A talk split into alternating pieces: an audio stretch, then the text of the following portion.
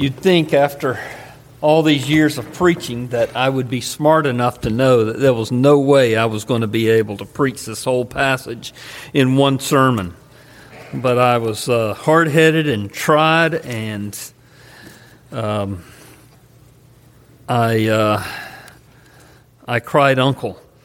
We're only going to look at verse 25 and verse 28 today, and then we'll just keep going with this passage until we've preached every um, yeah preached every every verse here because this is such an important uh, passage of scripture and there's so much here that I think we need to to settle in and and hear the word and and uh, meditate on it and um, let the word of God or, or rather obey the word and be who we are in Christ. So let's pray. Our Father and our God, we come to you in the name of Jesus, thanking you for your great grace to us. We thank you that you have changed us, that we are new creations in Christ. And so, as we consider this passage, help us to be in our life who we are in our union with Jesus Christ. We pray in His name. Amen.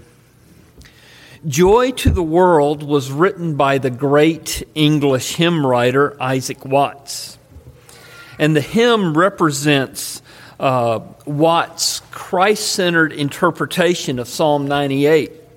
And the third stanza reads, Let or no more let sins and sorrows grow, nor thorns infest the ground. He comes to make his blessings flow far as the curse is found. Far as, far as the curse is found. Watts is not simply talking about the return of Christ when Christ will make all things perfect. He's talking about that, but he's talking about something more. He's talking about what Christ has done for Christians in their salvation. When we come to Jesus Christ, the curse of the fall that has held us fast bound in slavery to sin, that curse is reversed. We are new creations in Christ. We are awakened from our spiritual deadness. And the image of God, which was so distorted, even turned upside down on its head, has been restored to us in Jesus Christ. We now have a new self created as Paul says in verse 24, after the likeness of God in true righteousness and true holiness. And because we are a new creation in Christ, with the image of God restored in us, if you were a believer in the Lord Jesus Christ, you no longer are what you once were. Uh, you have become something that is completely and entirely different. I want you to pause and let your mind rest on this, on this truth. Don't overlook it. You really are truly different for the past two centuries, most of the preaching of the gospel has put the emphasis almost entirely on the decision, the decision a person makes to follow Jesus. And so much attention has been uh, uh, placed on that decision that it's common for Christians to think of their salvation mostly in terms of the choice that they have made. They see themselves as people who have chosen to follow Jesus Christ with eternal life attached to them. Uh, to think of, they think of themselves, or rather, to think of themselves as completely and truly different uh, creations in Christ, with the image of God restored in our soul, is at best de emphasized and oftentimes ignored completely because all the attention's on the decision that I made. Don't let this doctrine uh, go overlooked or ignored in your daily walk with Jesus Christ. You really and truly are different. You are a new self, to use Paul's language in verse 24. And so remind yourself daily of this new reality. Uh, it will reinforce and encourage the way uh, you look at yourself as a Christian. It will recall to your mind that you are no longer a slave to sin when you are uh, being deeply tempted to return to your old habits. It will fortify your soul by prodding you to remember that you have a new power for obedience because the Holy Spirit has taken up residence inside you. The Holy Spirit has made uh, your soul his home for your growth in Jesus Christ, it's vital to remember that you are a new creation. This is the overriding message that Paul is stressing here in Ephesians 4, verses 17 through 32. And so we've talked about this the past couple of weeks. Most simply, Paul is telling us to be who we are in Jesus Christ. In our passage this morning in verses 25 through 32, Paul is giving us some practical instruction in how we are to be our new selves. Paul's method for instruction in verses 25 through 32 continues to use his metaphor of changing clothing. Put off the old self, put on the new self. So he uses this idea of putting off and putting on. And you'll see uh, as, uh, as he goes through verses 25 through 32, he starts with the negative. He says, Stop doing this. This is the put off. Stop doing this. And then he goes to the positive. He says, Do this. And then he tells us why we are to do this. Um, so, for instance, look at verse 25. In verse 25, therefore, having put away falsehood, let each one of you speak the truth with his neighbor, for we are members of one another. Put away falsehood. That's the negative. Then let each of each one of you speak the truth with his neighbor. Well, that's the positive. Uh, that's the positive that must replace uh, the old way of self centeredly telling lies. And then he tells us why it's important that we speak the truth with others, because we are members um, of one another in the body of Christ. So that's a general pattern you'll see in these verses the negative, the positive, and then the reason uh, attached to the positive. Now, before we look at these details, and I know I'm about halfway through the sermon right now, I'm on page uh, 5 of 10. Um, I, I, and I haven't even started expositing the passage yet, but I notice on occasion that um, parents will try to only be positive with their children. I've not noticed it in this congregation, um, but uh, they'll try to never tell their children no.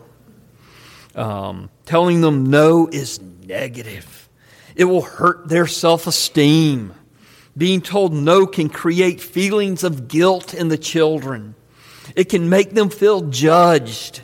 It can make them feel as if you, as their parents, are being critical of them. Well, I have two comments about this. First, what can really hurt your children is using the world's pop psychology as the guide for how to raise your children. Uh, being told no on occasion is not harmful. In fact, it's positively beneficial. And so, Paul here is telling us, uh, he uses negatives all the way through this passage. Don't steal any longer. Let no corrupting thought or, or talk come from your mouths. Do not grieve the Holy Spirit. But he doesn't always only say no.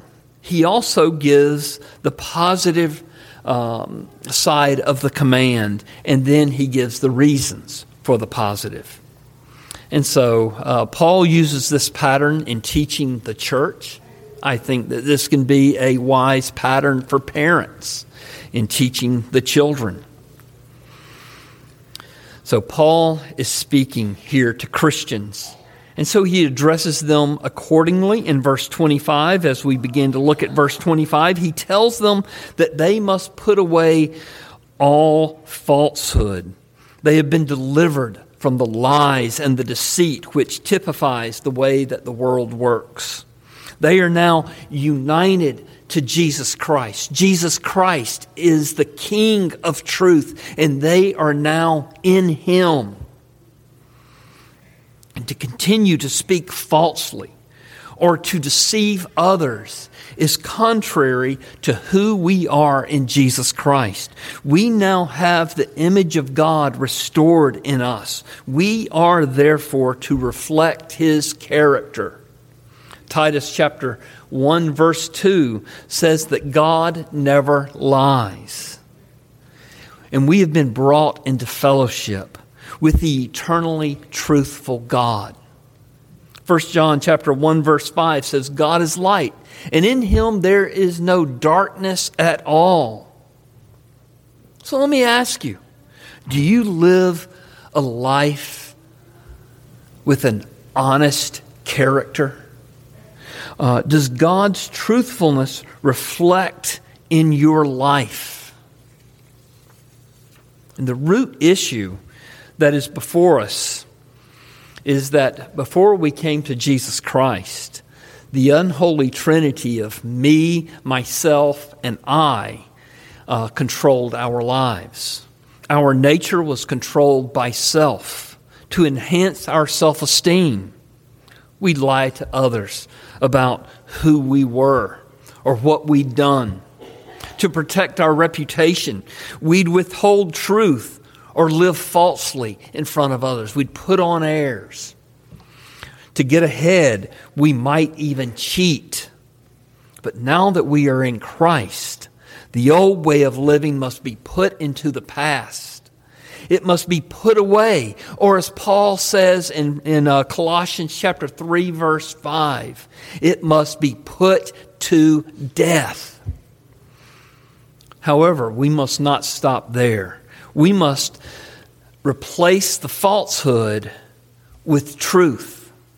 Christ did not just refrain from telling lies when he was here on earth. He spoke truthfully. He only spoke truthfully.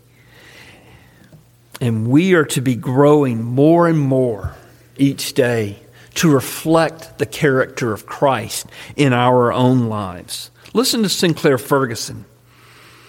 He says, There is no progress in holiness unless we put away what belongs to our old lifestyle and put on what belongs to the new one. And we're to do that simultaneously, continually putting off and putting on. And he continues to attempt to do one without the other leads only to failure. Putting away the old life, lifestyle is not the same as growing to be more like Christ. And then Ferguson goes on to say, on the other hand, it is fatal to think that we can grow in positive likeness to Christ without rigorously rejecting, lingering sinful dispositions and habits. That would be like seeking to plant flowers in a garden infested by weeds without either weeding or using weed killer. Put off but don't stop there. Put on. Don't leave a vacuum. What did Jesus say? Uh, when you go and you clean out a house of, of the demons, and then 10 more come and fill in its place. I think the same principle is, is here at work. Don't put off without putting on. And don't simply try to put on without first putting off. And at the end of verse 25, Paul gives the reason why being truthful is so important. And remember, he's speaking to the church. He says, it's important that we speak the truth with uh, one another, with our neighbor, because we are members of one body. We are united together in Jesus Christ here at Westminster Presbyterian Church. We are one church family. Therefore, we must rely on mutual trust. We must rely on uh, mutual honesty one with another. Lying is hurtful of our fellowship, it creates suspicion within the body. Whether in a church family or in a nuclear family, lying is damaging to a family. In some cases, it can be destructive. There are so many ways that we can sin against each other. But when we add lying on top of the sin in order to try and cover up or, or protect ourselves, it multiplies the hurtful damage manyfold. It's best to be upfront and confess something honestly, even if it brings you embarrassment. It's better to be upfront and confess something rather than trying to cover it up with lies. So care for your fellow church family members by practicing truthfulness one with another. Be who you are in Christ, Westminster Presbyterian Church. And then I said, we'll be skipping verses 26 and 27. Um, uh, I plan to preach on righteousness and on righteous and unrighteous anger on January 7th. Uh, so we'll move on to verse 28. So in verse 28, it might seem odd that God, that Paul would have to tell the Christians in Ephesus to stop stealing. But many of the uh, church members in Ephesus, we know uh, from history, uh, many of them were from the more impoverished classes of people. Stealing had undoubtedly been a regular part of their life. Uh, plus, there were likely uh, many merchants in the congregation. Ephesus was a was a very uh, big city with a lot of commerce, and so um, a lot of merchants among the membership, and they might have very well have been underhanded in their business dealings. So look what Paul tells them in verse 28. He says, Let the thief no longer steal, but rather let him labor, doing honest work with his own hands, so that he may have something to share with, with anyone in need. To quit stealing, well, that seems like that would be a bit easier than quitting lying. Uh, but for some who had habits of stealing, the struggle probably persisted. And at, one, at, at this point, I want to add a word of clarification about our new life in Jesus Christ. We are new creations with new desires, with desires to love God and obey Him. We have new purposes. Uh, we even have a new power because the Holy Spirit is living inside us. But there may be sins and old habits that continue to plague us. The struggle with these sins can persist even as we are trying, with God's help, to put them to death. You may grow daily in grace for decades, and the struggle will probably grow less intense with those besetting sins, with those sins that, uh, that you continue to struggle with but they may and very likely do continue to persist. Uh, and this is normal in the Christian life. I think God sometimes allows the struggle to continue in us to help us to keep our gaze and our reliance uh, on God rather than thinking that we have somehow arrived. So we're told that we are uh, to no longer steal. Stealing is a shameful sin. It involves deception of others. It involves self centeredness. It involves an entire lack of care and respect for the victim of the theft. It's treacherous and evil uh, if you get re- really right down to the, the root of it. But as with putting away falsehoods, it's not enough to simply stop stealing. Uh, i used to ask this all the time. Some of you may remember it from years past. When is a thief no longer a thief? A thief is no longer a thief when he becomes a generous person. You can take a thief, you can throw him in jail, you can nail down everything that he could possibly steal, and in his heart, he's still a thief. But if he becomes a generous person, it's going to be nearly impossible for him to steal because he is going to be more motivated by how he can bless another rather than how he can take from another. So it's not enough to simply put away falsehoods. Um, rather, we must become generous. I'm sorry, not falsehoods. Uh, put away stealing, and we must become generous. So, and to practice generosity, you must work hard enough so that you can provide for yourself and your family and have some left over for those in our church family who might be in need. We're not simply to work to acquire more and more and more. We are to put ourselves in a position to share with others. Our money, after all, is not our own. We are simply stewards of the resources that God has given us. And since it's Christmas Eve, the day before we exchange gifts, I should probably remind you that our Lord Jesus said it is more blessed to give than receive. I hope that that is echoing in your ears tomorrow, young children among us. How are you doing in the area of generosity? Do you look for ways that you can share with those in need?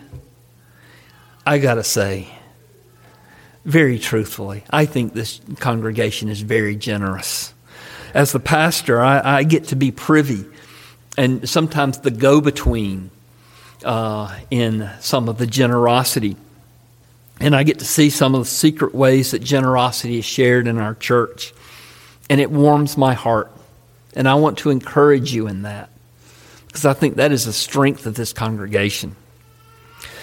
Notice that we are not just to be generous, but we are also to be hardworking. Look again at verse 28. Let the thief no longer steal, but rather let him labor, doing honest work with his own hands, so that he may have something to share with anyone in need. Before the COVID pandemic, and especially afterwards, the work ethic of our nation is pitiful. Uh, instead of working and saving, people are taking out credit cards for instant gratification. Many are mortgaging their futures in order to seek gratification and indulgence here in the present.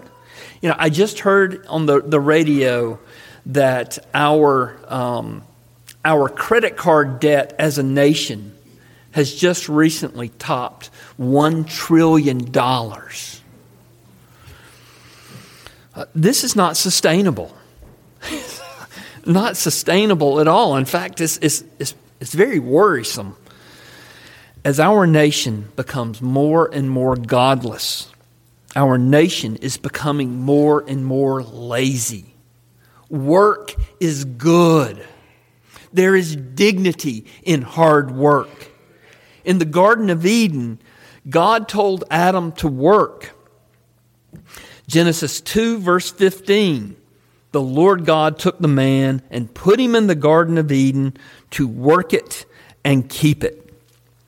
And as the world seeks enjoyment, seeks pleasure, seeks ease of life, one of the great ways that we can testify to our faith in Jesus Christ is to be honest, hardworking employees in our jobs.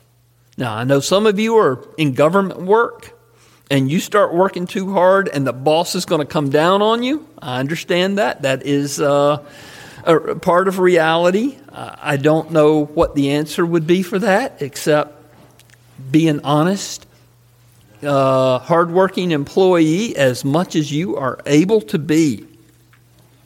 And you will, you will be a bright and shining light, testifying to the Lord Jesus Christ in this lazy nation that we have become.